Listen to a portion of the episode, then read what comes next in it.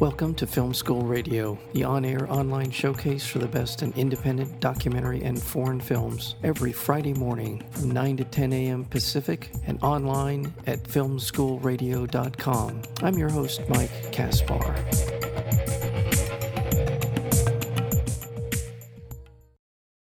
With exclusive access inside one of New York's hardest hit hospital systems during the terrifying first four months of the pandemic, Oscar nominated and Emmy award winning director Matthew Heineman's The First Wave spotlights the everyday heroes at the epicenter of the COVID 19 pandemic as they come together to fight one of the greatest threats the world has ever encountered. The film, again, is called The First Wave, and we're joined today by the director, producer, editor, cinematographer, Matthew Heineman. Matthew Heineman, welcome back to Film School Radio. Thanks for having me. Thank, thank you so much. You did a lot here, and this had to have been a. Not only was it, I'm sure, logistically challenging to do what you did, but also there's another whole level in terms of the risk that you and your crew were going through. Tell me, in the context of that, why it was so important for you to get into the ground floor of what was happening in New York City at this time. I think we just felt this huge moral and journalistic obligation to document this you know once in a lifetime pandemic. At that point we knew so little about where this was all going to go what was going to happen um, but we knew it was going to be something. And you know we were so inundated with stats and headlines and frankly misinformation. I think my goal among many goals in that early stage was just to really try to humanize it to try to put, a human face to it and and get inside a hospital and show what was really happening in the timeline of these four months, you started in March of 2020. Now, as far as my memory is concerned, the real impact of what was happening was starting to dawn on people late February and into early March. When did it dawn on you that this might be something uh, on this scale? It's all a big blur uh, to, to some degree, but I think the first like cognitive neuronal firing about thinking about this as a film was around Sundance, J- late January 2020, and at that point, you know, the disease was uh, the the epidemic was largely in, in China at that at that time, and we had no necessary clue of where it was all going to go. But that's when I first was started thinking about like, you know, is there a film here? What what is the film? What what, what can we do? It wasn't really in, in, in earnest until March when those first cases started to hit the U.S. that I started to actually actualize on that and start to you know the film is shot at the is it the long island jewish medical center? Is that the do i have that correct? Mm-hmm. in terms of approaching them about being in the hospital but all of the kind of logistical con- concerns because at that point people were really starting to freak out. I mean the medical establishment was not quite sure what was happening next. So what how did you kind of uh, make that relationship work in terms of being inside the hospital? I mean, yeah, gaining gaining access to the hospital was was was incredibly difficult. We we reached out to hospitals all across the country, and, and then and then got rejected from hospitals all across the country, and then finally got introduced to Northwell Health, the the system under which Long Island Jewish Medical Center sits. And it was through that introduction from a participant in a previous film that I'd made, Escape Fire, on healthcare in the U.S from Dr. Don Berwick, the former head of Medicare and Medicaid under President Obama. He he introduced me to the head of Northwell and said that I'm a you know decent human being, I think, and and that I could be trusted. And I think they felt like we felt that this, there's this sort of historical import in documenting this moment in time, and and so that's why they they let us in and and but you know trust especially in a verite documentary is is earned not given and and so not only do, do we have to obviously gain the trust of, of the sort of leadership of the, of the system but but obviously the doctors and nurses and patients that we ultimately ended up documenting over time. One of the reasons i'm so fixated on this part of it sort of the inside baseball part of it is just because in the film we see the first wave we see this intimacy this immediacy this incredible emotional pull of the film. And that could only happen because of what you just described. Your ability to be in the room as we watch these people go through what just must have felt like uh, living hell for not only for those people in those beds but also for that staff. And that's the thing that comes across in the film. So that's why I'm just sort of fixated on how you got basically all a part of all of this. In the, the very beginning of the film, we see, um, without giving too much away, but some of the the most dire consequences of what we're about to embark upon in this film. You and your crew are standing there watching these things happening. Again, under under the and watching these people go through the the medical staff go through this. What is that like? I mean, it was it was definitely the hardest film I've ever made. Um, it's the film I'm most proud of. It's it's it was a it was a terrifying journey. Um, uh, for me, you know, my father battled cancer through most of my childhood, and and there's nothing scarier than going to a hospital.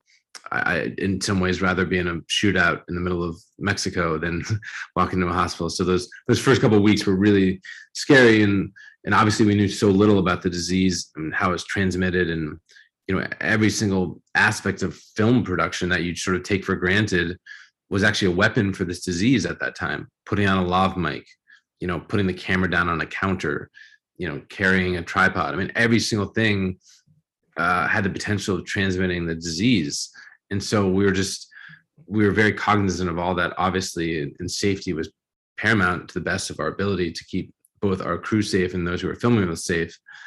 But I think the overwhelming feeling that we had every single day, despite the terror, despite the fear, despite the you know sad things we were witnessing, often was just inspiration. Honestly, it was it was the the, the courage, the fortitude, the humanity, the love of of these healthcare workers every single day, day in day out, continuing to go in despite having no tools at their disposal to help people. Um, and and that's the overwhelming feeling that we had and that's why we kept making this film that's why you know the amazing team of filmmakers that i had on this continued to risk their lives to tell the stories i think we just felt deeply inspired by the people we were following it comes across in the film it's just absolutely terrifying to be in that room and as just as you described it at that point no one knew what exactly was happening. It was as the one doctor says you're used to following pattern recognition in order to treat people for for a whole lot of different medical issues and in this case they just didn't know. I just can't echo enough of what you just said and that is that not knowing that and knowing that they're putting themselves at risk. In course of the first wave, we get to know uh, the doctors and the nurses as well as the the people who are infected by COVID nineteen.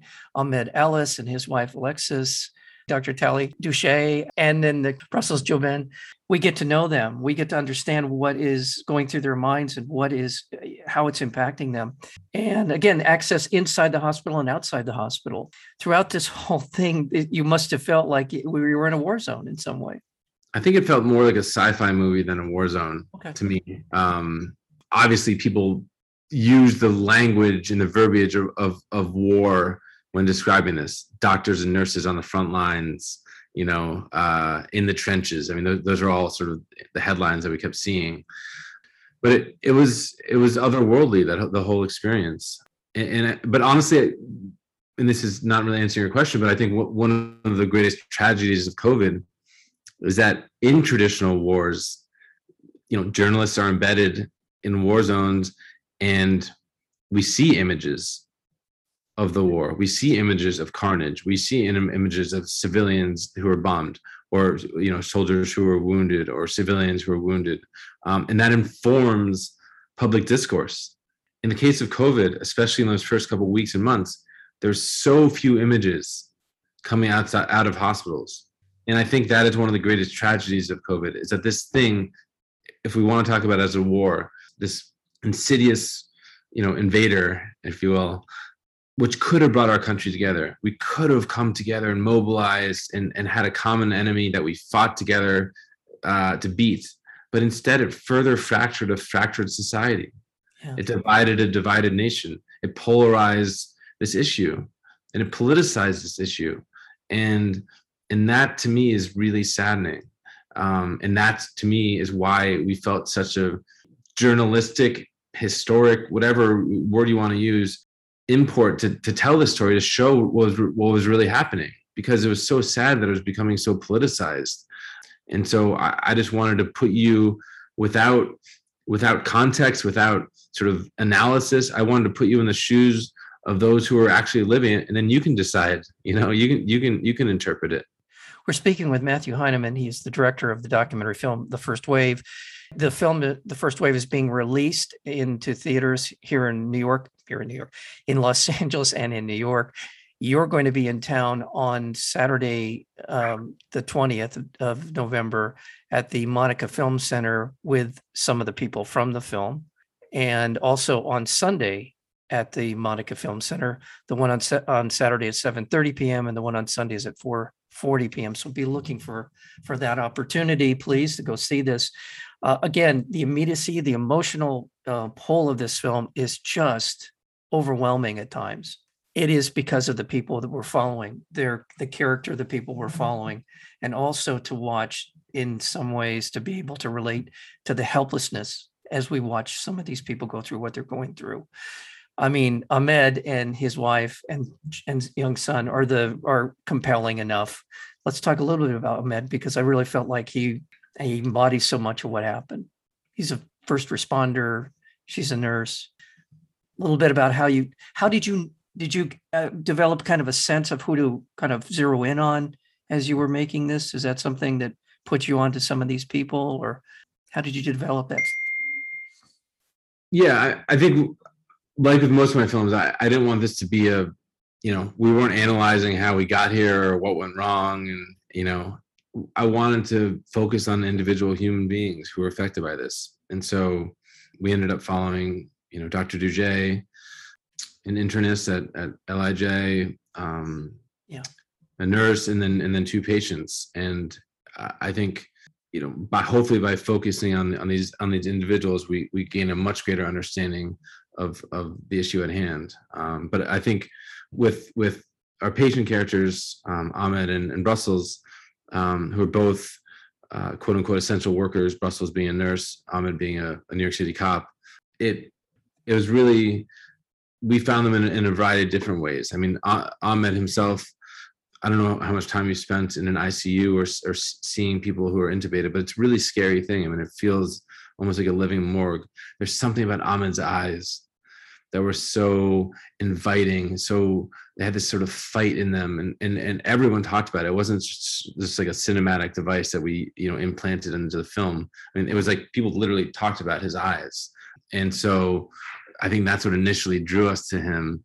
And then we obviously had to gain the consent of his family and his amazing wife Alexis, uh, who led us into her home, and and, and obviously that that broadened the scope of the of the storytelling outside of the hospital walls, and and began really a journey of of expanding the scope of the film in general. You know, the, the film began as a sort of homage to healthcare workers, but it became so much more than that over the course of these four months. You know, we it, it touches on systemic racism uh, in, the disproportionate impact of this disease on people of color. It touches on obviously the uh, the the protests that ensued in the national reckoning of a race that happened after the killing of George Floyd, all just by following Dr. Dougé, who's a first generation American from Haiti, and you know the story story evolved and and, and changed in many different ways uh, over the course of these four months to enca- encapsulate you know many aspects of the human condition that we experienced uh, during that time. And in uh, the city that is in many ways the the epitome, the embodiment of American culture. There's so many things. There's so many layers, just to the fact that it was that is taking place in New York City that helps kind of accelerate that those those things that you were just talking about. It really it really is a sort of heightened sense of what was happening, and it was ground zero for this first the first wave uh, in America. Well, I want to thank you. I mean, your body of work is just pretty remarkable, Matthew Heineman. This is um, this is a fantastic documentary film, The First Wave, uh, and there's so many others that uh, Cartel Land and so many, so many, so many accolades to throw your way. So I want to thank you so very much for your work here, and uh, really appreciate your time and coming back on the program. Really do, Matthew. Thank you. Thank you so much. sir. I appreciate it. Check this out. The film is going to be in theaters this coming weekend. The Laemmle Monica Film Center, the first wave, Saturday and Sunday. There will be an opportunity to sit down with the filmmaker and have a conversation. Thank you very much. Take care. Thank you. Appreciate it.